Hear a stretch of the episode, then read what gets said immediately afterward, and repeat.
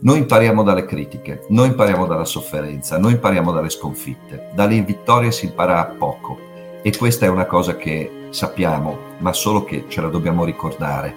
Quindi eh, quando fai un buco nell'acqua, quando ricevi un no o quando la vita ti prende a sberle, eh, prima di tutto succede a tutti, prima o poi, nessuno vince sempre. Secondo, la differenza sta come reagisci, ti abbatti o impari la lezione. Tutto qua.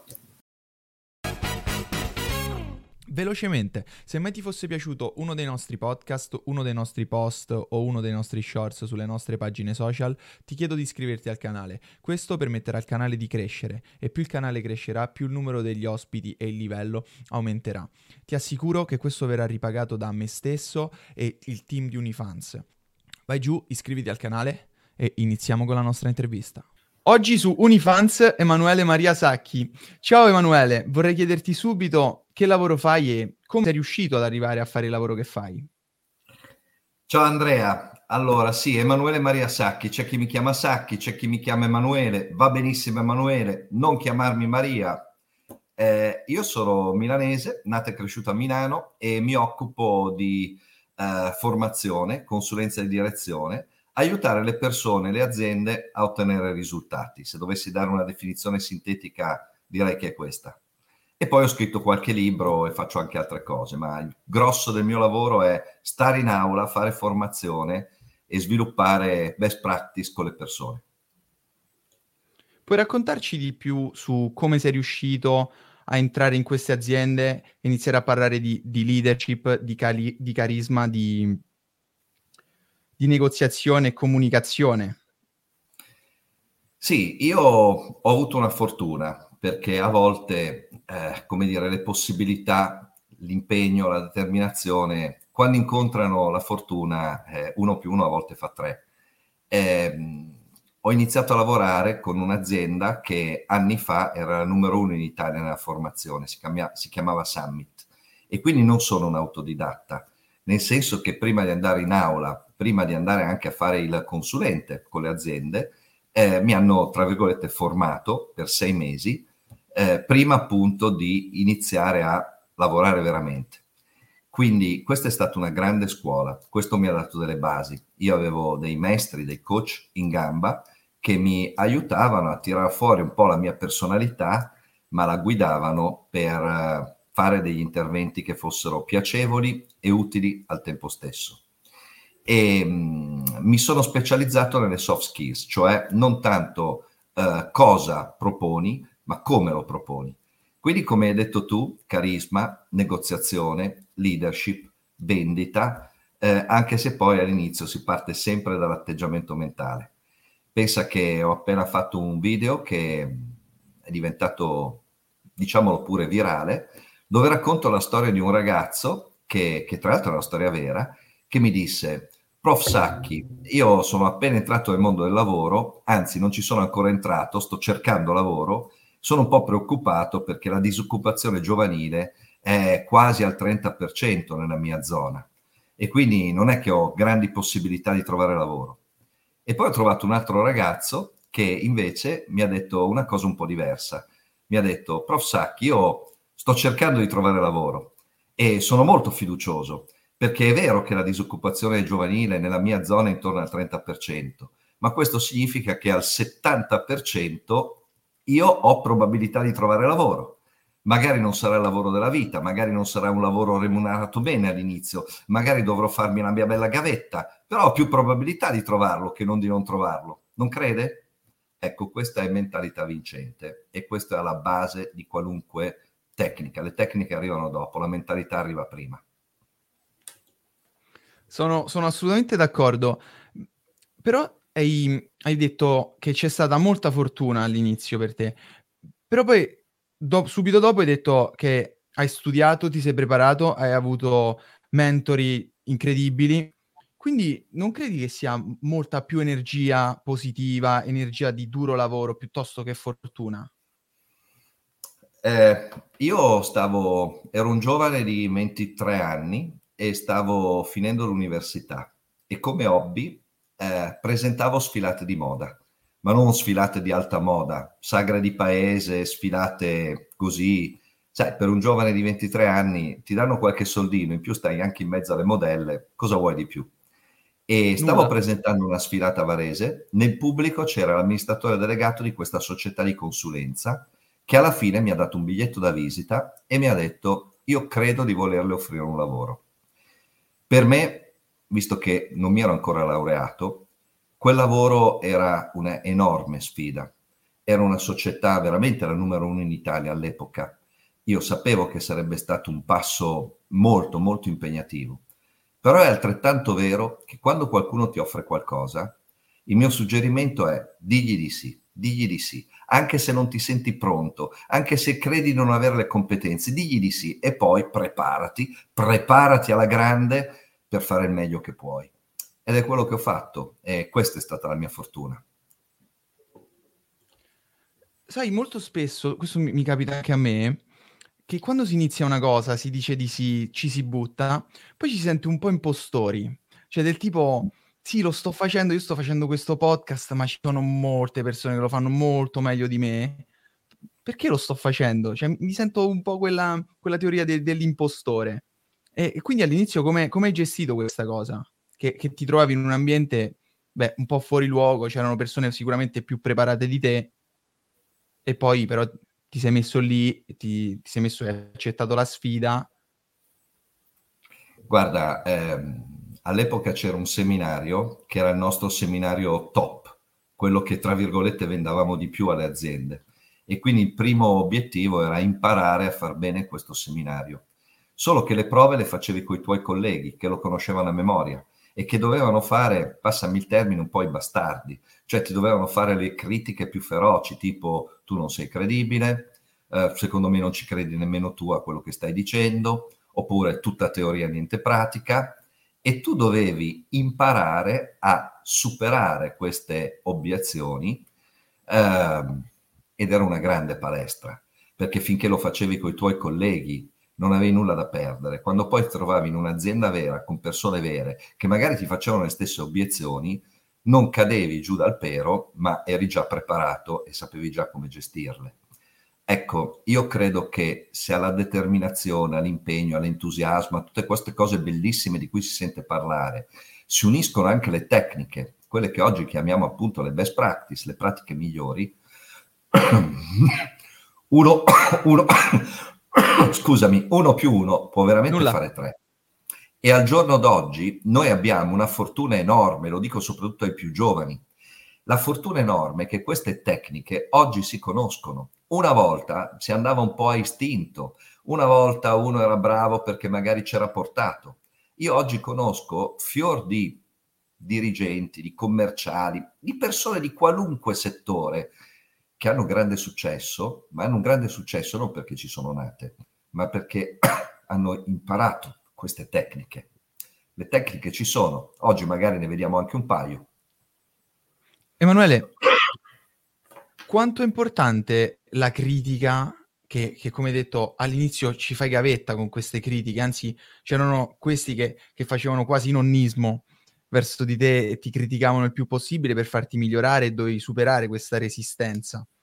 E, e, poi ovviamente se entriamo anche un po' più nel dettaglio di, di, come si riesce a superare questi ostacoli, con quali tecniche, eccetera. Ti faccio un esempio, eh, sono abbastanza popolare sui social, anche se non è il mio mestiere, però uno che fa il mio mestiere deve essere presente sui vari social. Ora, su LinkedIn, su Instagram, su Facebook, ok. Tempo fa, non molto tempo fa, sono entrato in TikTok. In TikTok mh, mm, sono entrato in contatto con persone che non mi conoscono e quindi di critiche me ne sono arrivate parecchie. Ma chi è questo? Ma da dove arriva? Un altro guru del cavolo, per dirti le più gentili. Le altre erano un po' più violente. Bene, io mi sono divertito, ma veramente divertito, a rispondere a queste persone in modo estremamente educato, ma ho risposto a queste persone, non le ho bannate, non le ho cancellate. Eh, devo dirti che è stata una grandissima esperienza, perché poi alcuni di questi no, ma molti, molti adesso mi seguono e magari mi apprezzano. Sono riuscito cioè un po' a cambiare la, la loro percezione. Noi impariamo dalle critiche, noi impariamo dalla sofferenza, noi impariamo dalle sconfitte. Dalle vittorie si impara poco e questa è una cosa che sappiamo, ma solo che ce la dobbiamo ricordare. Quindi eh, quando fai un buco nell'acqua, quando ricevi un no o quando la vita ti prende a sberle, eh, prima di tutto succede a tutti, prima o poi, nessuno vince sempre. Secondo, la differenza sta come reagisci, ti abbatti o impari la lezione. Tutto qua.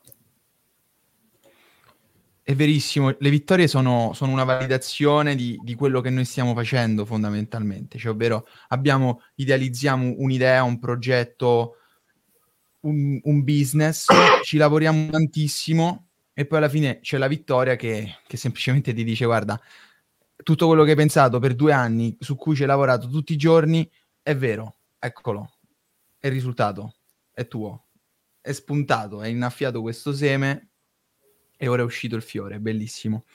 E ehm, sono, sono d'accordo su, su, rispondere educatamente alle persone, a questi... Perché poi, sai cosa?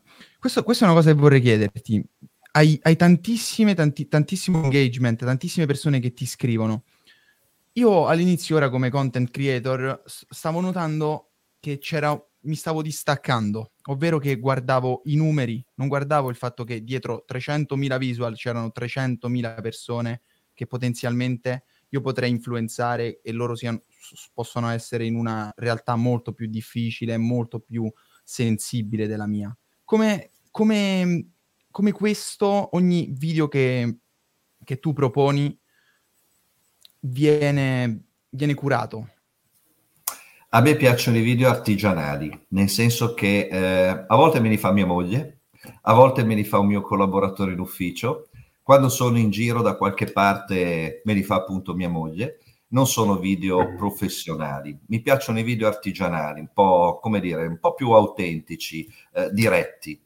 Eh, ti dirò una cosa che, mh, mm, ad esempio, c'è un video che ha superato le 3 milioni, 3 milioni di visualizzazioni e quando tu vedi questi numeri ci rimani secco perché dici accidenti, in Italia siamo 60 milioni di persone, 3 milioni hanno visto sto video. Ok, non è che sono io che 60 milioni di volte ho digitato, va bene? Eh, hai una responsabilità enorme, perché è vero, il web ha spalancato la porta anche ai bugiardi, anche alle fake news e anche a quelli che vendono fumo. Però nel web si trovano anche contenuti più della metà della popolazione del pianeta è collegata in internet. Se ci pensi è una rivoluzione democratica straordinaria. Tutti possono imparare una lingua straniera, tutti possono farsi una cultura grazie al web. Quindi è vero che quando pubblichiamo qualcosa abbiamo un'enorme responsabilità. Io ad esempio nei miei video non mi faccio pubblicità, non dico iscriviti a un corso, cose di questo genere. Se poi uno lo vuole fare, in qualche modo mi contatta. Io faccio dei brevi video di contenuto, delle pillole di contenuto. E, e forse per questo che tutto sommato di haters ne ho pochi. Dai, mettiamola così.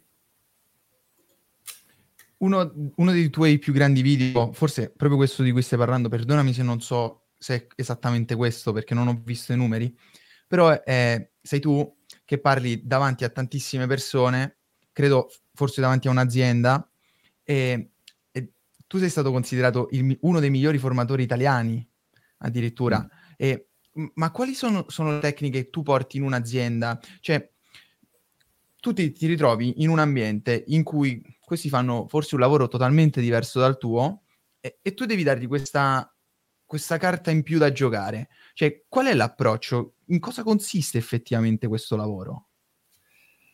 Allora, io non ci credo, Andrea, alla motivazione che arriva dall'esterno. Non ci credo a quelli che ti spronano a scalare le montagne, costruire ponti tibetani, camminare sui carboni ardenti. Le ho fatte anch'io queste cose e mi sono anche divertito tantissimo, ma è una motivazione che dura poco. Io sono fermamente convinto che l'unica motivazione che vale la pena è quella che nasce dentro ognuno di noi, è l'automotivazione. Il mio compito qual è? È quello di far esplodere questa automotivazione, di permettere alle persone di accedere all'automotivazione. E quando una persona si sente motivata? Dal mio punto di vista, quando ottiene risultati.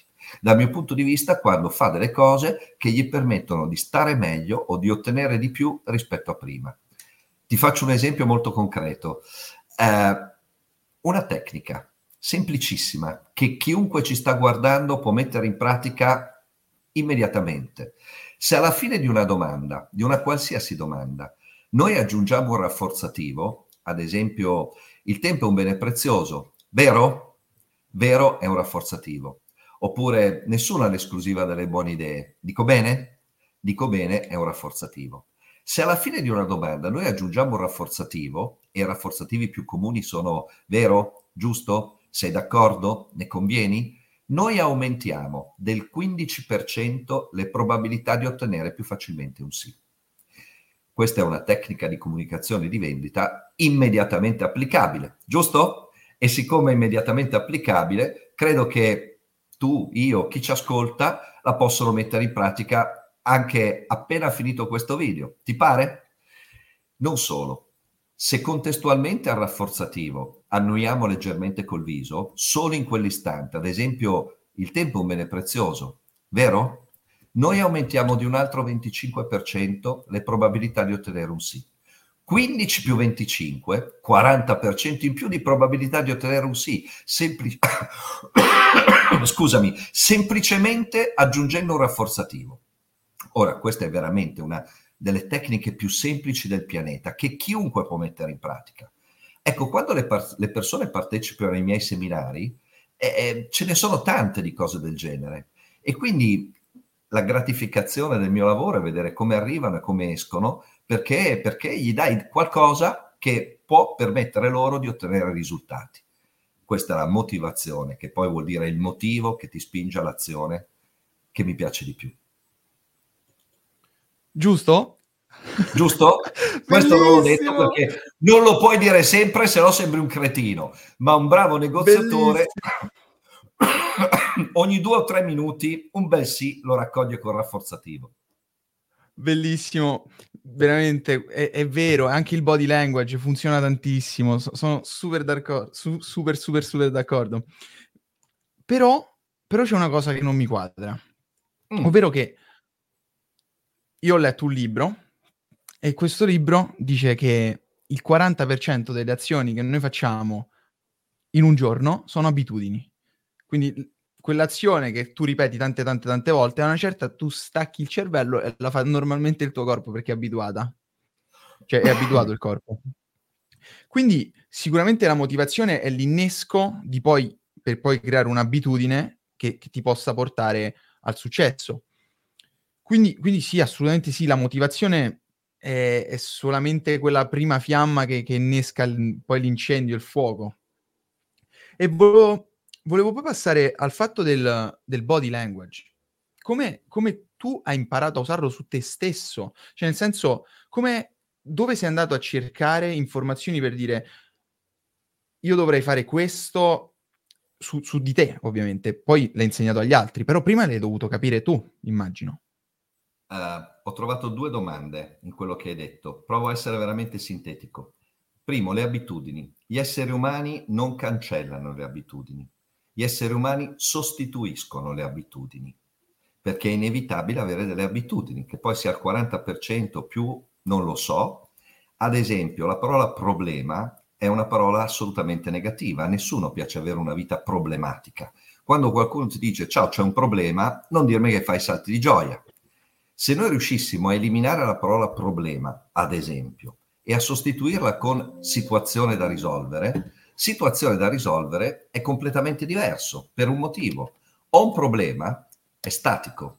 Situazione da risolvere è dinamico. Situazione da risolvere implica che qualcosa farò, che almeno ci proverò. Cambia l'atteggiamento. Quindi cambia l'abitudine. All'inizio non sarà spontaneo, perché cambiare un'abitudine non può essere immediatamente naturale e spontaneo. con, la, con la pratica diventerà sempre più naturale dire situazione da risolvere. E poi c'è l'altra domanda che mi hai fatto, che adesso mi sono perso sull'abitudine, era quella del body language, del linguaggio del corpo. Anche qua, al giorno d'oggi siamo veramente fortunati, perché c'è un'infinità di libri, un'infinità di seminari, cioè la conoscenza del mondo è a nostra disposizione. Una cosa che una volta era solo a disposizione dei ricchi o dei nobili. Ad esempio, si dice che le braccia conserte, le braccia conserte sia un segnale di chiusura. Balle. Ma chi l'ha detto che uno che ha le braccia conserte sia una posizione di chiusura? Può essere una posizione di chiusura, ma non è detto. Uno sta con le braccia conserte, ad esempio, quando ha freddo. Uno sta con le braccia conserte quando si è mangiato mezzo chilo di tagliatelle. Uno sta con le braccia conserte, ad esempio, quando è seduto perché magari ci sta anche comodo. Nel linguaggio del corpo esiste solo una regola vera. Tre indizi danno una prova, tre indizi. Ad esempio, se uno sta con le braccia conserte, poi mi dà la spalla e non mi dà un buon contatto visivo, ho tre indizi che quello è un segnale di chiusura. Conoscere questi indizi è a disposizione di tutti. C'è una scienza della comunicazione. Bisogna solo aver voglia di trovare queste informazioni e poi di metterle in pratica, ovviamente.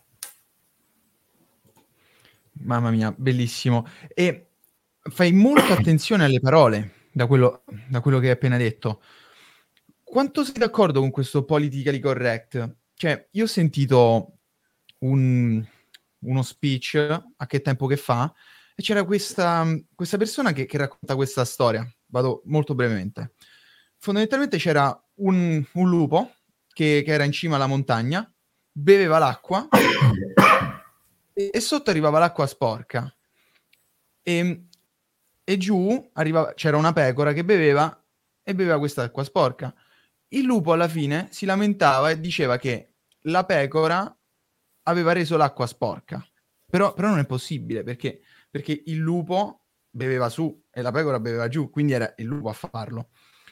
Tutto questo per dire che fondamentalmente noi dobbiamo usare un linguaggio corretto perché ci sono state persone che hanno iniziato a chiamare, prima di chiamarli gay, le persone ad esempio froci oppure mh, parole razziste che ora non voglio nemmeno pronunciare e quindi noi dobbiamo stare molto attenti alle parole che noi usiamo perché c'è stata una contaminazione passata solo per questo.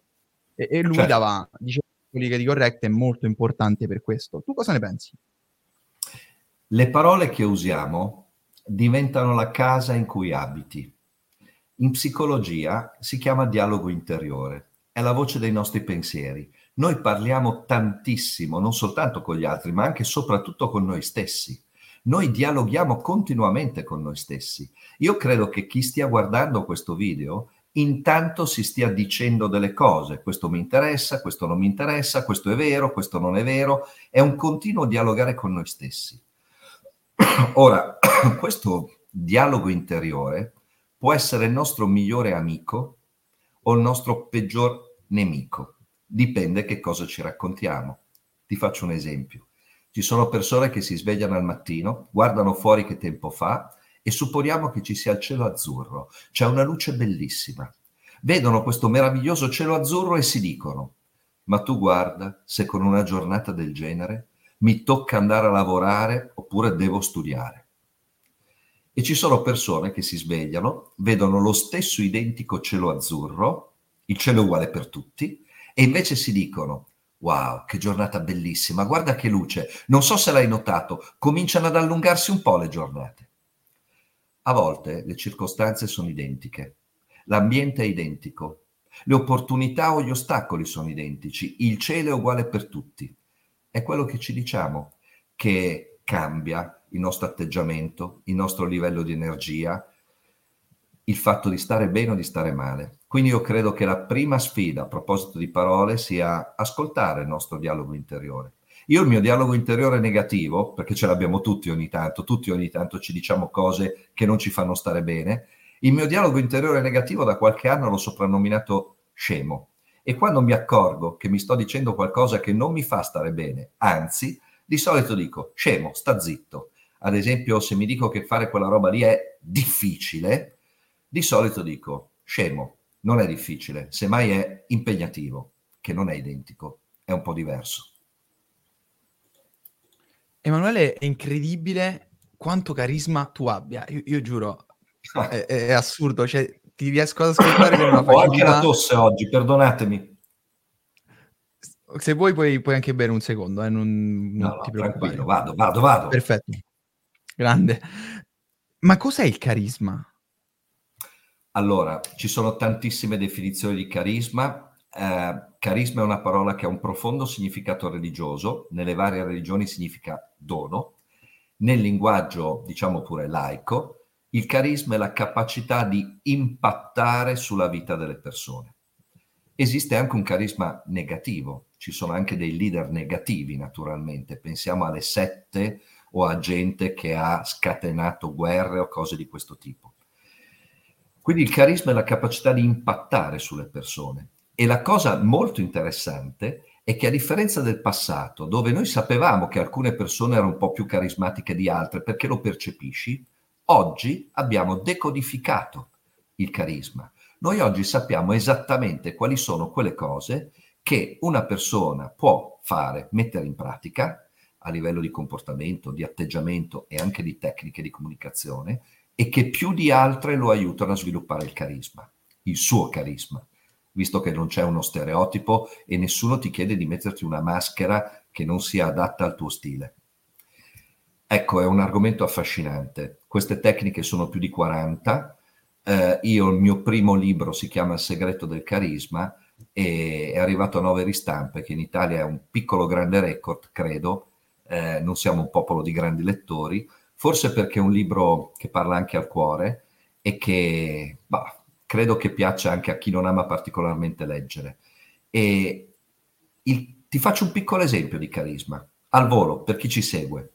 Il mento basso, il mento leggermente basso, nel mondo animale, e noi siamo animali, è un segnale di resa. Quando un condannato a morte sta per essere fucilato, di solito abbassa gli occhi e abbassa anche il mento. Della serie è finita il mento leggermente alto, ma non alto così come faceva Mussolini, no, il mento leggermente alto invece fa percepire esattamente il contrario, fa percepire credibilità, autorevolezza, una buona autostima, una buona sicurezza, un buon equilibrio di sé. Quindi quando ti trovi, ci troviamo a dialogare con delle persone, magari un colloquio importante, il mio invito è non tenere il mento leggermente basso, perché inconsciamente mandi un segnale di sudditanza psicologica. Tieni il mento appena appena alto, leggermente alto, e fa percepire una buona padronanza di te stesso, che ti aiuta. Ma c'è una frase che dobbiamo per forza dire, è un tuo post. Eh. È, è, troppo bella. Ah. Io quando l'ho, le- l'ho letta ho detto devo chiedergli questo concetto. La leggo. Se comprassimo spinti dalla ragione, non si venderebbero mai beni di lusso. Cioè, qual è questa, questo rapporto tra consumatore e chi fa impresa? Cioè, come funzionano? A me piacciono le statistiche. Te lo dico Andrea, le statistiche le fanno su migliaia di persone. La mia opinione vale uno, le statistiche le fanno su migliaia di persone. C'è un professore che si chiama Kahneman che nel 2004 ha vinto il Nobel in economia. La cosa curiosa è che questo professore, Kahneman, eh, non è un economista, è uno psicologo. È la prima volta al mondo che danno il Nobel in economia a uno psicologo. E perché gli hanno dato il Nobel? Perché questo signore ha dimostrato, ma non con delle teorie da psicologo, con degli algoritmi, con dei dati empirici, con delle statistiche, che l'80-85% delle decisioni delle scelte di un essere umano hanno una componente emotiva barra inconscia e solo il 15-20% delle nostre scelte sono puramente razionali, analitiche, logiche, prive di qualsiasi contaminazione emotiva. Cioè siamo animali prevalentemente emotivi. Facciamo di tutto per essere razionali, facciamo di tutto per prendere decisioni ehm, concrete, pragmatiche, coi piedi per terra, ma in realtà la spinta è quasi sempre dettata dalle emozioni. Ecco perché la gente compra beni di lusso, ecco perché la gente fuma, Ecco perché la gente ogni tanto spende di più di quello che pensava di spendere, perché vede una cosa, si innamora e dice sì, vabbè, dai, stavolta faccio uno sforzo, costa un po' di più, ma me la compro. Capire questi meccanismi, capire quali sono queste leve emotive è entusiasmante, è affascinante. Si riesce anche a capire quali sono i messaggi subliminali della pubblicità, che se ci pensi non sono razionali, ma sono assolutamente emotivi. Ti pare? che grande! No, no, mi, questo, mi, sta piacendo tantissimo. Sì, sì, è vero, qua, qua, ci, qua ci stava tutto. Ci stava. Ma come si, come si identifica un leader? Cioè, quali sono tutti, tutte le caratteristiche che una persona che ha, che ha questo carisma, que, questa leadership, cioè, tu lo riesci a identificare in mezzo a 100 persone un leader? Non subito, a volte sì, a volte no, dobbiamo essere onesti. Eh, un leader è una persona che si rende progressivamente superflua. Un leader è una persona il cui obiettivo non è far sì che gli altri si innamorino di lui o di lei perché è un leader. Le persone devono innamorarsi degli obiettivi, delle mete da raggiungere, eh, di quello che devono fare. Il leader è semplicemente un mezzo per aiutare le persone a remare nella stessa direzione. Una, ci sono tantissime definizioni di leadership. Una, quella che io preferisco è un leader è colei o colui che crea il contesto dentro il quale le persone esprimano il più possibile le loro potenzialità. Questo è quello che fa un leader. Poi come farlo? Beh, ci sono tantissimi strumenti naturalmente e ci sono anche qua delle statistiche che ci dicono quali sono gli strumenti più efficaci nel medio-lungo periodo, quelli nel breve e quelli totalmente inefficaci, ovviamente. Emanuele, prima, prima, che mi spieghi come si diventa un leader, come ci si allena mm. per diventare un leader, mi dici dove prendi questi, questi, big data che poi riesci a sfruttare e utilizzare? Cioè, come, come fai il tuo per... qual è il tuo procedimento, il tuo processo di studio? Io ho 61 anni e mm, sono contento di essere un ricercatore o uno studioso nel senso che una volta una persona studiava, poi entrava nel mondo del lavoro, iniziava a lavorare e faceva esperienza. Oggi siamo nel primo secolo invece dell'apprendimento continuo. Uno studia, poi entra nel mondo del lavoro, fa esperienza e continua a studiare, lavora e continua a studiare. Bisogna studiare tutta la vita, ci sono sempre nuovi prodotti, nuovi servizi, nuove proposte, nuove cose da conoscere. Io studio mediamente un'ora al giorno, eh, devo anche lavorare ovviamente, ma un'ora al giorno la studio. Eh, seguo moltissimo eh, il World Economic Forum, seguo moltissimo le ricerche a livello macro che fanno a livello europeo, seguo moltissimo la ricerca del CED, che è il più grande ente demoscopico nel mondo delle vendite e della negoziazione americano. Quindi, insomma, cerco di informarmi e poi leggo anche un sacco di libri. Eh, viaggiando spesso per lavoro, a me piace guidare, ma quando sono in aereo o in treno io ho sempre un libro dietro di me e, e a me piace, voglio dire, qual è il miglior investimento se non noi stessi? Ti pare? Giustissimo, verissimo. Cioè, investire su di noi. E come, ci, come, ci, si allena a diventare un leader? Perché io voglio diventare un leader. Voglio creare un ambiente per, per rendere le, le, persone che mi circondano, quelle a cui voglio bene, farle esprimere al loro massimo, co- come, che è la definizione che tu hai dato, tra l'altro. Sfattiamo un mito. Leader si nasce o leader si diventa? Carismatici si nasce o carismatici si diventa? Eh, sono pochissime le persone che nascono leader o che nascono col dono del carisma. Se pensiamo alle persone che abbiamo incontrato nell'arco della nostra vita, quante persone hai conosciuto, Andrea, realmente carismatiche? Competenti sicuramente tante, piacevoli pure, ma da lì a dire quello o quella è anche carismatica, non so tu, io qualcuna ne ho conosciuta, ma non tantissime. Il carisma è una merce rara, come tutte le cose rare, è preziosa. La differenza rispetto al passato, lo ripeto, è che oggi abbiamo decodificato il carisma e anche la leadership. È una competenza che si può acquisire esattamente come imparare a guidare un'automobile sul ghiaccio.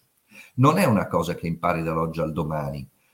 Devi avere un bravo istruttore, prima di tutto, assolutamente sì, perché da soli ci impieghi molto, ma molto più tempo. Devi avere un mentore. Eh, e poi, una volta che sai il libretto delle istruzioni, devi allenarti a fare pratica. Ecco perché esistono i seminari Alcuni sono delle perdite di tempo, altri sono degli investimenti eccezionali. Come in tutti i settori ci sono professionisti seri e venditori di fumo, ma questo accade un po' in tutti i settori. Dai. Io voglio farmi un po' più gli affari tuoi, perché okay, bellissimo. Tu, tu, tutto è bellissimo, però io vorrei un contesto, vorrei che tu mi, mi facessi immergere nella tua realtà di quando eri piccolo. Cioè, mm. ora, ora sei diventato chi sei, parli in questo modo, sei carismatico, hai queste skill da leader, ma i tuoi amici? I, i tuoi amici d'infanzia, quelli con cui sei cresciuto, che credo qualcuno si sarà perso, qualcuno, qualcuno ancora è attorno a te. Come, come poi ti sei differenziato dagli altri? Cioè, qual, qual è stato il tuo, la tua marcia in più? Uh, io credo che la vera sfida, l'unica incognita estremamente seria, sia capire qual è l'ambito in cui vogliamo esistere, lavorare. Io non lo sapevo. Io dopo il liceo mi sono iscritto a economia e commercio perché non sapevo minimamente cosa fare da grande. Poi, poi la vita mi ha portato a fare il consulente, il formatore, ehm, poi ho fatto dei master di psicologia e devo dire che economia e commercio non mi è mai piaciuta più di tanto e non credo che mi abbia dato nemmeno tanto perché avrei potuto fare altro, però è normale non sapere eh, esattamente dove uno vuole andare. C'è chi lo sa a sei anni e c'è chi lo scopre a 45 magari. Quindi questa è la vera sfida.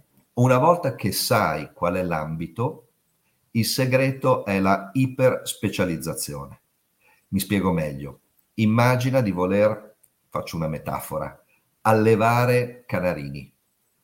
C'è un sacco di gente nel mondo che alleva canarini, non sei specializzato, sei uno come tanti, quindi vanno da quello che fa pagare meno, sei fregato.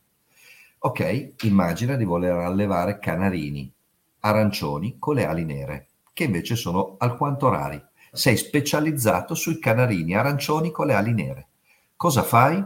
Primo, ti chiedi al mondo chi è bravo ad allenare questo tipo di canarini. Ti metti in contatto con queste persone, che di solito sono anche disponibili, e ottieni informazioni.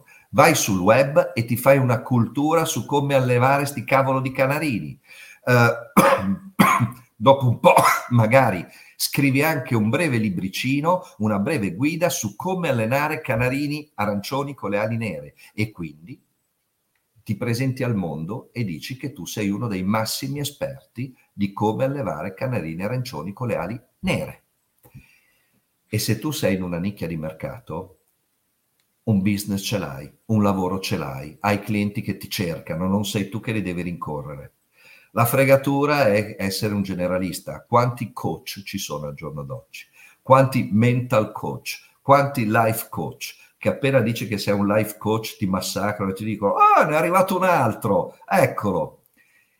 È la specializzazione, è l'essere assolutamente uno dei migliori in una cosa molto specifica, che se ci pensi è anche più facile, che come fai a sapere tutto di tutto in una cosa enorme ma se invece hai circoscritto bene il tuo campo di intervento, se tu sai veramente tutto sui canarini arancione con le ali nere, beh, allora sei un esperto e poi lo devi comunicare al mondo, il mondo lo deve sapere naturalmente, se no è una magra consolazione, ti pare? Oh, il ti pare oggi mi viene spontaneo, eh? Mm. Bellissimo, e poi mi convince, quindi è bellissimo. E, ehm, volevo chiederti, cosa tornando indietro rifaresti? Perché hai detto che forse quella facoltà non ti ha dato tanto valore e tornando indietro che cosa faresti? Io ho insegnato 12 anni ai master del Politecnico di Milano, quindi sono un professore MBA e quindi ho incontrato tante persone che dopo la laurea si volevano fare un master, alcuni addirittura era il secondo master. Un titolo di studio è sempre importante, ci mancherebbe, ma quello che conta di più è veramente la specializzazione. Io se tornassi indietro non rifarei economia e commercio, ma all'epoca non lo potevo sapere, non sapevo che strada prendere nella mia vita, pensavo soltanto, tra virgolette, a stare con gli amici e avevo tante domande ma poche risposte. Ma queste sono cose che comunque ti temprano, perché non tutti sanno cosa vogliono. ma è molto più facile a volte sapere che cosa non vuoi, da che cosa vuoi stare lontano. E già quella è una bella informazione, no? Ti pare? Ehm, una domanda, perché questo c'entra anche moltissimo con, eh, con, con, con il vendere.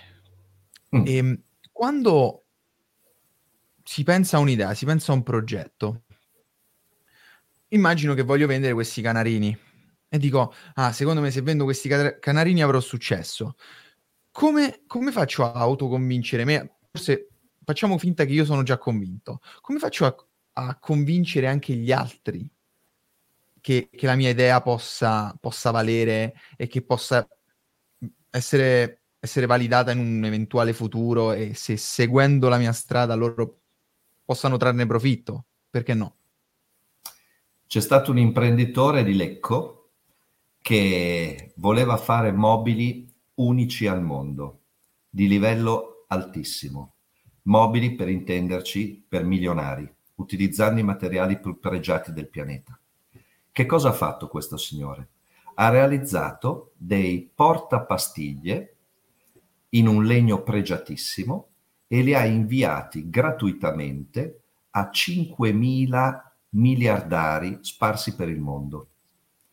Su questi 5.000 miliardari c'è stata una percentuale dell'8%, molti di più l'hanno ringraziato, ma una percentuale dell'8% gli ha detto è bellissimo questo oggetto che mi ha mandato, mi piacerebbe saperne di più. E lì ha creato un piccolo grande impero che vende mobili straordinari ai ricconi della terra. Quindi una volta che uno è bravo ad allevare canarini arancioni con le ali nere, una volta che hai delle competenze, una volta che sei diventato uno specialista di qualcosa di circoscritto, è chiaro che vero, la vera sfida è farlo sapere al mondo. Oggi abbiamo infinite possibilità per farlo sapere al mondo che ieri non avevamo. Oggi abbiamo il web. Oggi abbiamo il web tu devi avere un marketing differenziante, devi avere un posizionamento, devi avere un'unicità, tu ti devi presentare come il migliore esperto italiano per allevare canarini arancioni con le ali nere. E poi magari regala alcuni di questi canarini magari a dei personaggi pubblici, prendi le loro recensioni, mettile nel tuo sito e quindi diventa ancora più credibile perché altre persone avvalorano quello che tu stai dicendo, e cioè che sei il numero uno. È chiaro che ci vuole un po' di tempo, ma molto meno rispetto al passato, quando ancora c'era il solito passaparola di persona. Oggi il passaparola online è straordinariamente veloce, come sappiamo tutti, e alcuni ancora non lo sfruttano. È vero, verissimo. E, ehm, sei convinto che ne bastano poi alla fine 5 di clienti come questi, non ne servono un milione? Basta che c'è 5 miliardari che investono su di te e hai fatto. Quindi potrebbe essere anche questa una parte positiva nel regalare. Allora, eh, una cosa che non, non ho certo inventato io è questa. Il business funziona quando hai 3, 4, 5 grossi clienti e hai tanti piccoli clienti. Se hai soltanto tre grossi clienti e uno di questi tre se ne va, capisci che è drammatico, perdi un terzo del fatturato. Quindi è importante avere 4-5 grossi clienti che ti danno il grosso del business, ma è importantissimo averne tanti piccolini che ti permettono di superare gli alti e bassi della vita. Questo sì. Ehm, come individuare davvero la propria strada? Come, come si fa? Cioè, come faccio a riconoscere dei marker che mi dicano sì, questo, questa è veramente la mia strada, per, perché è difficile. È, ehm, è veramente impegnativo. Io credo che una cosa che ci possa aiutare a scoprire quale potrebbe essere veramente la nostra strada è chiederci da bambini, da bambini, cosa ci piaceva fare, quali erano i giochi che preferivamo fare da bambini? Eravamo dei bambini che giocavano sempre con altri bambini o ci piaceva giocare un po' più da soli? Facevamo dei giochi dove c'era molta competizione o facevamo dei giochi dove c'era molta più socialità. Da bambino, dov'è che ti divertivi di più? Perché il tuo bambino c'è ancora naturalmente e forse si sente dire ogni tanto una frase tipo trovati un lavoro che ti piace e non lavorerai un giorno della vita. Il lavoro ideale non esiste naturalmente, tutti i lavori hanno luci e ombre, eh, cose belle e cose rognose, poco ma sicuro, dai. È altrettanto vero che io credo che pensare al nostro bambino ci possa aiutare a capire meglio dove troviamo veramente gratificazione, quale potrebbe essere veramente la nostra strada. Eh, non è una domanda facile, tuttavia vale la pena chiedersi, io da bambino, dove mi divertivo di più? E soprattutto, ha qualche attinenza con quello che faccio oggi, se già sto lavorando? Questa è una buona domanda. Nel, nel tuo caso? Come? Co- com'eri? Com'eri nel tuo caso da bambino? Io da bambino ero uno, ero uno che giocava sempre a pallone, giocavo sempre a pallone e ero un po' un rompiscatole perché io non giocavo per giocare, io giocavo per vincere naturalmente. Io sono sempre stato competitivo e, e, forse per questo che oggi mi diverto moltissimo a vendere. Io mi diverto a vendere, io chiedo lo sconto sempre, ma sai perché chiedo lo sconto sempre? Perché mi diverto a vedere come gli altri poi gestiscono lo sconto. Ci sono quelli che eh, magari non ti fanno un euro di sconto, ma ti mandano via felice perché sono bravi, e quelli che invece calano le braghe, perdono marginalità, pensando che se non ti fanno lo sconto perderebbero un cliente, quando magari invece io avrei comprato ugualmente. Mia moglie mi ha sgridato perché ho chiesto lo sconto anche due volte al supermercato. Al supermercato ho detto, signorina, guardi il carrello quanto è pieno, non me li regala quei bicchieri. Io mi diverto a negoziare, a me piace negoziare e, e da bambino infatti ero anche un po' troppo competitivo, mettiamola così. Era un bel rompipalle, diciamolo. Da oggi io ti assicuro che chiederò sempre lo sconto proprio. Sicuro 100%. avrai, avrai, avrai dei video che vloggeranno questo. Ok. E, ehm, si imparano tante cose cosa... a chiedere gli sconti. Vai, vai, giusto, Andrea. giusto. E, anche si, si, impara poi a autovendersi, a, a chiedere, certo. perché questo non lo insegnano a scuola. Ecco, no. questo, questo, è un bel punto. A scuola non, non in... cioè, l'educazione non va incontro alle esigenze che poi si ritrovano nella vita reale, come ad esempio questa. O relazionarsi, o usare il proprio corpo, o il linguaggio. Perché? Ah beh, io farei un, dei corsi di parlare in pubblico, dei corsi di teatro obbligata- obbligatori a scuola. Eh, il parlare in pubblico, il tra virgolette anche recitare, ci dà più autostima naturalmente. Eh, serve in tantissime situazioni della vita lavorativa e professionale, no? Ci sono persone che sono delle grandi menti, ma non sanno comunicare, allora cosa te ne fai? E poi c'è il sottotitolo di un mio libro che dice dalla vita non otterrai quello che meriti, ma quello che saprai negoziare.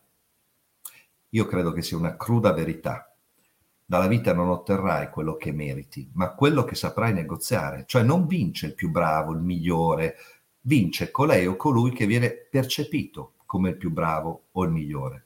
E se l'ha fatto in modo etico, senza barare, e beh, anche queste sono competenze. Ha saputo valorizzare di più quello che fa o quello che propone, giusto? Giusto, sono d'accordo. Giusto. Assolutamente okay. sì. Noi siamo in un'era de- della comunicazione, ovvero che se ci... ho parlato, ho fatto un'intervista con una recruiter e lei diceva mm. che ci sono, due, ci sono due figure. Facciamo finta due calciatori, un difensore, due difensori centrali. Questi due sono son tutti e due su LinkedIn e fanno un loro profilo. Mettono, uno fa un super profilo, mette dei video, eccetera, però è molto più scarso dell'altro, che ha messo semplicemente il suo nome, la sua altezza e un video mezzo sfocato. Quello che era nettamente più bravo non viene, non viene preso perché non, cioè comunica la sua capacità, le, le, sue doti in maniera molto molto più bassa rispetto a quell'altro. E quindi, quindi ti, ti autoscredita. Quindi ti racconto una cosa, Andrea. Mio figlio Riccardo si è laureato in Bocconi, eh, non col massimo dei voti, comunque con una buona media, mi sembra 106. Eh, non trovava facilmente lavoro, appena laureato, ha trovato un lavoro di sei mesi, ok? Quindi un contratto a termine di prova di sei mesi con uno stipendio, diciamo pure medio-basso, cosa che è tipica a molti giovani neolaureati, anche in Bocconi, voglio dire. Eh? Un suo amico invece ha trovato un lavoro fantastico appena laureato. Adesso ti dico come ha fatto, perché magari può essere interessante per chi ci segue. Primo, sì, sì, assolutamente. Oltre a mandare il solito CV, ha mandato un breve video su una chiavetta dove si presentava in video. Questa è una cosa che, ahimè, ancora pochissime persone fanno. Non è detto che i recruiter le vedano tutte, ma qualcuno le vede questi, li vede questi filmati e comunque ti aiutano a distinguerti dagli altri. Secondo, questo breve video, siccome questo ragazzo non aveva esperienza di lavoro, aveva appena terminato di studiare, più o meno diceva così. Buongiorno, mi chiamo bla bla bla, Uh, io, questo è il mio percorso di studi. Io non posso certo dire di avere un'esperienza di lavoro perché ho appena finito il mio percorso di studi, anche se credo che continuerò a studiare forse per molti, molti, molti anni. Tuttavia, mio padre mi ha insegnato che l'onestà paga. Una persona che stimo molto mi ha anche insegnato che il vero datore di lavoro in un'azienda è il cliente. È lui che alla fine ci paga lo stipendio. E quindi è lì che dobbiamo andare a superare le aspettative. Mi hanno anche insegnato che la correttezza nel medio-lungo periodo paga sempre e che avere una rete di relazioni di, un certo, di una certa qualità ci aiuta anche a stare meglio con noi stessi e con gli altri. E penso che tutti vorrebbero avere una persona che ha questo tipo di mentalità, non crede? Ecco, questo era il suo breve video. Devo dire che lui l'aveva fatto meglio. Io l'ho improvvisato in questo istante. Se io fossi io un recruiter, ora. io come minimo lo voglio incontrare. Come minimo lo voglio incontrare. E lo voglio incontrare subito.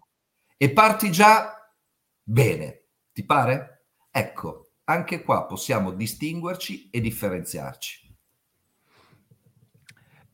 Sono innanzitutto d'accordissimo che quando si fa questa figura imprenditoriale, si pensa, eh, vabbè, faccio l'imprenditore perché non ho, non ho un capo.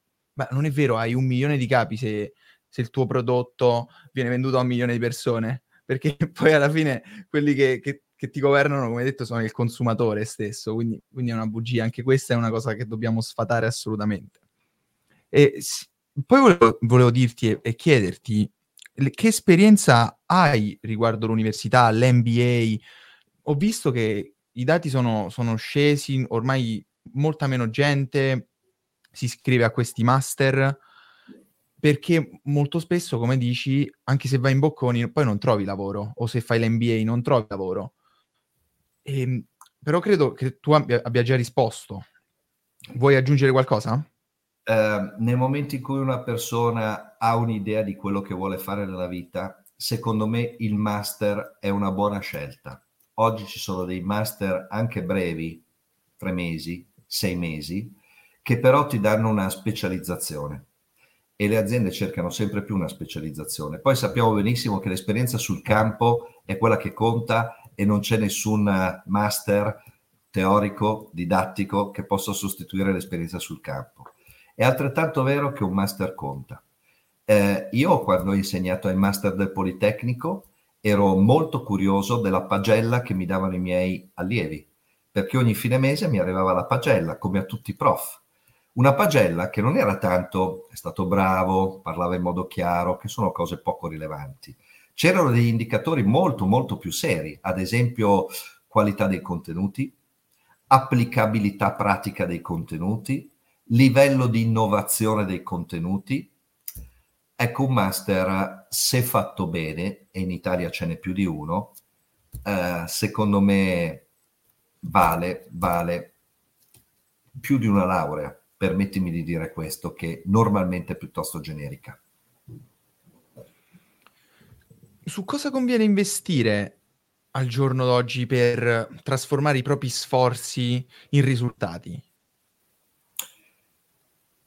Conviene investire su due cose. Primo, devi sapere tutto dei canarini arancioni con le ali nere. Quindi devi studiare, farti esperienza in una cosa molto, molto, molto specifica e poi, come abbiamo detto prima, farlo sapere al mondo. Se no, resti lì in un angolo col tuo sapere e non te ne fai granché. Secondo, devi avere un mentore. Devi frequentare persone maledettamente in gamba. Io conosco una giovane che da bambino con la famiglia dalla Sicilia erano immigrati a Torino. Finita la scuola dell'obbligo, questo ragazzo ha fatto l'operaio nei cantieri edili, doveva contribuire alla famiglia, quindi faceva l'operaio nei cantieri edili e vedeva arrivare questi agenti immobiliari, magari con la Mercedes, magari con la giacca e la cravatta, e lui si diceva, mi sa che ho sbagliato tutto nella vita. Io qua mi faccio un mazzo tanto per pochi soldi io qua devo farmi tre docce, ho le mani piene di calce e quelli che non fanno niente vanno in giro in Mercedes? E che cosa ha fatto questo ragazzo? È andato a rompere le scatole a tutte le agenzie immobiliari di Torino dicendo io voglio diventare un agente immobiliare, non ti chiedo un euro, ti chiedo soltanto la possibilità di andare in affiancamento con i tuoi agenti più bravi per imparare un mestiere, io investo del tempo della mia vita per imparare un mestiere, ti prego, e poi se magari pensi che possa essere utile, parliamone. Me lo permetti? Bene, gli hanno detto no, no, no, no. Un'agenzia immobiliare dopo un po' gli ha detto va bene. Ora questo ragazzo, che è un uomo, è diventato un uomo, è passato ad avere un'agenzia immobiliare, poi un'altra, poi un'altra ancora, insomma ha una rete di 25 collaboratori, è una persona di successo, lui ha fatto questo. Lui andava in affiancamento con quelli bravi. Lui prendeva appunti, lui era una spugna. Quando io facevo i corsi, lui era sempre in prima fila, sempre pronto col block notes e la penna. E poi mi chiamava dopo due giorni e mi diceva: Sai, Emanuele, quella tecnica lì l'ho messa in pratica e è successo questo. Ecco, bisogna avere tanta, tanta fame. E poi bisogna conoscere persone che ti diano da mangiare cibo buono, naturalmente. Giusto. E il mentore è vero che, che rende il tuo obiettivo fattibile, cioè come, è come dire, io vedo il mio mentore che, che, fa un blog, ad esempio, di quello che io vorrei fare e, e, lo applica. Io vedo il suo percorso, come lui lo rende reale, quello che io immagino, ovviamente nella mia vita, e, e quindi avere un mentore, oltre a ovviamente aiutarmi, mi, mi dà anche senso di, di potercela fare. Perché se l'ha fatto lui posso farlo anch'io. Sì, un mentore vero tutto vuole tranne che tu diventi la sua fotocopia. Ci mancherebbe. Un mentore vero deve aiutarti a essere tu, a sviluppare la tua personalità. Eh, ti faccio un esempio. Il mio primo mentore è stato il mio primo capo. Sono stato molto fortunato. Si chiamava Franco De Gidio era veramente una persona carismatica, era il CEO di quella società di consulenza di cui ti parlavo all'inizio, che all'epoca era la prima d'Italia. Lui parlava con i fratelli Barilla, con Tronchetti Provera, conosceva un po' tutti i grandi industriali italiani e io all'inizio gli facevo da, da autista, gli pulivo l'ufficio, scusami, facevo la mia gavetta, però lo accompagnavo a volte a questi appuntamenti. E io mi ricorderò sempre, nello studio di una delle più grandi multinazionali presenti in Italia, parli, lui parla col CEO e alla fine questo gli dice, bene dottor De Gidio, mi dica qual è il vostro onorario. E Franco De Gidio gli dice, considera che siamo nel 1990, il nostro onorario è 5 milioni e 200 mila lire al giorno. 2.600 euro di oggi. Nel 1990, una cifra pazzesca. e tu vedi questo amministratore delegato che fa un salto sulla sedia e dice 2.600 euro, ma noi collaboriamo con la Stabocconi, con questo, abbiamo delle cifre completamente diverse. E Franco De Gidio gli risponde, capisco, ma del resto, se i nostri clienti non avessero un ritorno dell'investimento più che significativo, non potremmo essere l'azienda numero uno in Italia. Non crede? Prende e se ne va. e dice ci pensi pure, mi faccia sapere e se ne va. Cioè io non ho mai visto, di solito è il cliente che ti congeda quando sei nel tuo ufficio e io dietro di corso imbarazzatissimo e dentro di me pensavo, ma io avrò mai le palle, il pelo sullo stomaco di fare cose di questo tipo? Beh, frequentando Franco De Gidio io ho imparato una cosa, la timidezza lasciala alla concorrenza. Chi se ne frega, tu provaci. A volte va bene, a volte non va bene. Ma una cosa è certa, se non ci provi, va male. Ecco, un mentore ti dà delle lezioni di vita di questo, ti dà delle lezioni di vita che ti spronano e che ti modificano il carattere. Perché il carattere non è immutabile, per fortuna. Come diceva lo scrittore siciliano Silone, il carattere è l'alibi dei perdenti. Noi siamo animali in evoluzione. Ogni giorno cambiamo qualcosina di noi stessi. Ed è bellissimo questo, è meraviglioso questo. Il più grande rischio è non rischiare. È Esattamente. verissimo. Esattamente. E ti devo raccontare questa storia perché io mi sento un po', un po' colpevole, come ti dicevo all'inizio. Io ho questo mentore. Questo mentore si chiama Steven Bartlett e ha questo podcast che si chiama Diary of CEO, che io ascolto due ore al giorno come minimo. Fondamentalmente io l'ho conosciuto dopo che ho iniziato il podcast, cioè lui è diventato il mio mentore dopo che io iniziassi il podcast, quindi non, non è che faccio il podcast per lui, però abbiamo questa cosa in comune. Fatto sta, ho iniziato a indagare, lui fa molti vlog su di sé, sulla sua vita, e, e, ora mi vesto come lui, lui si veste solo nero, io mi vesto solo nero e bianco, mi sono tagliato i capelli, però, però per un senso, non per copiare lui, perché lui fa questa cosa perché perde poco tempo, perché mm. non deve mecciare quando si sveglia, quindi si mette tutto nero, tutto bianco, cioè lui tutto nero in realtà, io nero e bianco, e non, non perdo tempo nell'armadio, eccetera, eccetera. Ma Secondo, secondo te è giusto arrivare a, a, proprio quasi emulare la vita di queste persone, come se fossero rockstar, come se fosse un cantante? All'inizio probabilmente è giusto, perché ci dà più sicurezza, perché quando uno è giovane non può avere la sicurezza, l'esperienza, il vissuto di uno che ne ha già viste tante all'inizio secondo me emulare gli altri, tra virgolette anche copiare un po' gli altri, ci può anche stare. Ecco che poi arriva un momento in cui dici, ok, a me il nero non piace, magari mi vesto sempre di blu. Cerco anche, anche qua di smecciare, ma magari trovo la mia strada. Penso che questa sia l'evoluzione normale e piacevole di una persona. Mm?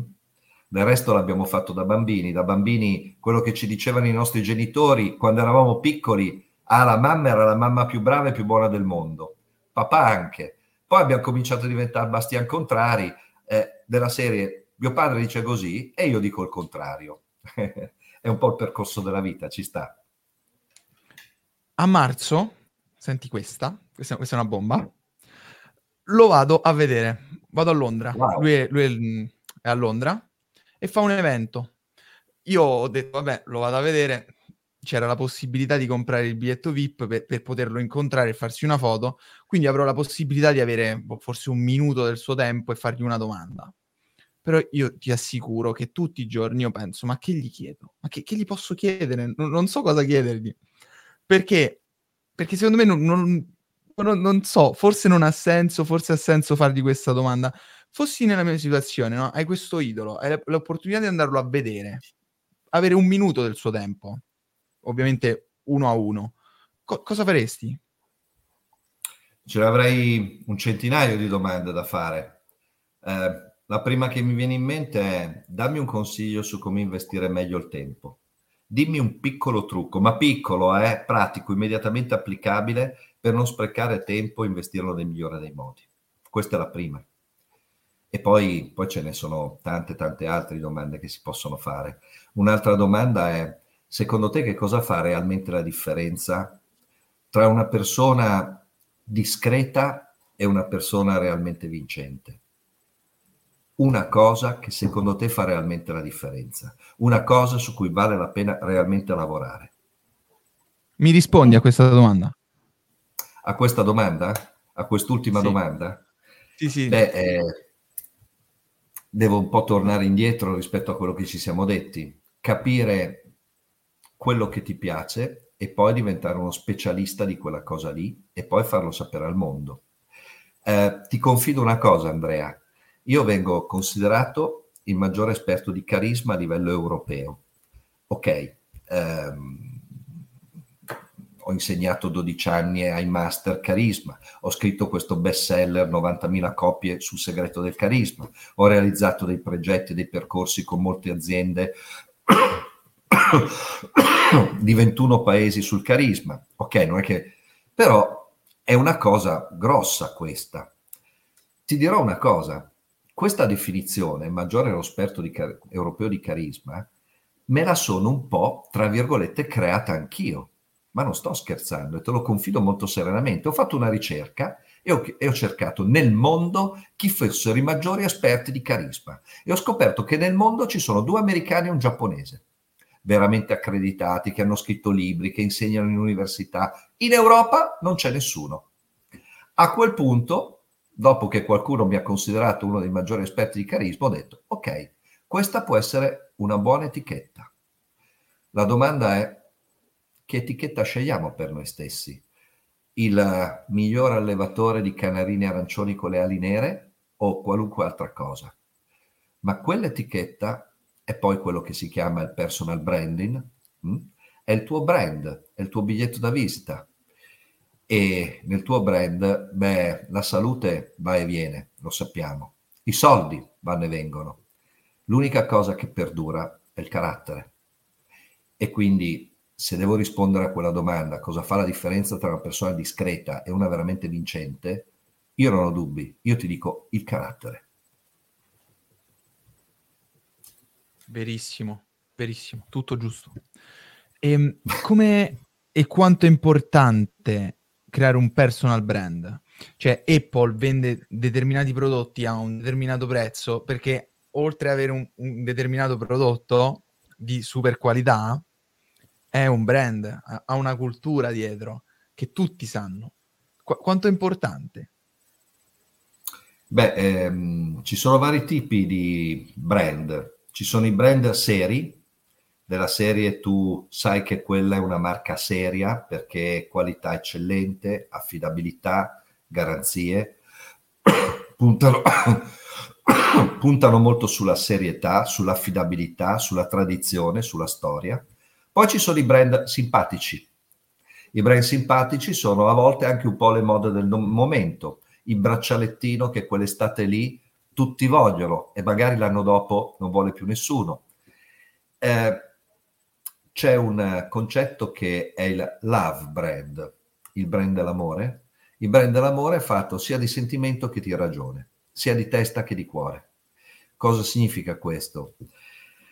differenziarsi, e questa è sempre la parola d'ordine, ad esempio se gli altri offrono una garanzia di due anni, tu offri una garanzia di quattro anni, se gli altri consegnano in 72 ore, tu fai salti mortali e consegna in 48. Cioè se tu hai un vantaggio competitivo, chiediti in che cosa sono migliore rispetto agli altri. Quello è il tuo marketing differenziante. Quella è la leva su cui Archimede direbbe possiamo sollevare il mondo. Quella è l'unica cosa che il mondo deve sapere, in che cosa sei diverso e migliore rispetto agli altri. E quello, eh beh, quello è il tuo brand alla fine. Alla fine è quello.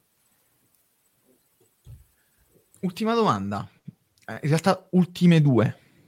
Dai. Volevo chiederti sul libro e poi è iniziata una, una nuova cultura, un nuovo gioco che facciamo, che praticamente l'ultimo ospite dell'episodio 32 in questo caso, noi siamo il 33 in questo momento, lascia una domanda, senza sapere chi, chi c'è al prossimo episodio. Una domanda fatta da questa persona, che è una ginecologa e una dottoressa. E ti ha, ti ha lasciato una domanda. Iniziamo mm. però... Una gineco- prima da una ginecologa mi inizia a preoccupare. Comunque vai, spara volevo, volevo, chiederti sul libro, cioè ovvero qua, come ti è venuta l'idea di scrivere un libro, quali sono state le tecniche che hai usato e quanto tempo poi effettivamente ci vuole per scrivere un libro? Io ho scritto tre libri, uh, sono tutti e tre dei bestseller. Il segreto del carisma l'ho scritto diversi anni fa, 19 ristampe. Vendere una scienza, l'ho scritto mi sembra 7-8 anni fa ed è arrivato alla settima ristampa e Corre il rischio di, fe- di vivere felice, l'ho scritto durante il lockdown e adesso è in ristampa la seconda. Eh, ci impiego una vita a scrivere i libri. Io non so come fanno certe persone a scrivere un libro in tre mesi. Non lo so, non lo so. Non è mai finito il mio libro, ma soprattutto la domanda che mi pongo è qual è l'idea originale? L'idea originale, ad esempio, del segreto del carisma è che il libro, ogni capitolo, 23 capitoli, sono divisi a metà.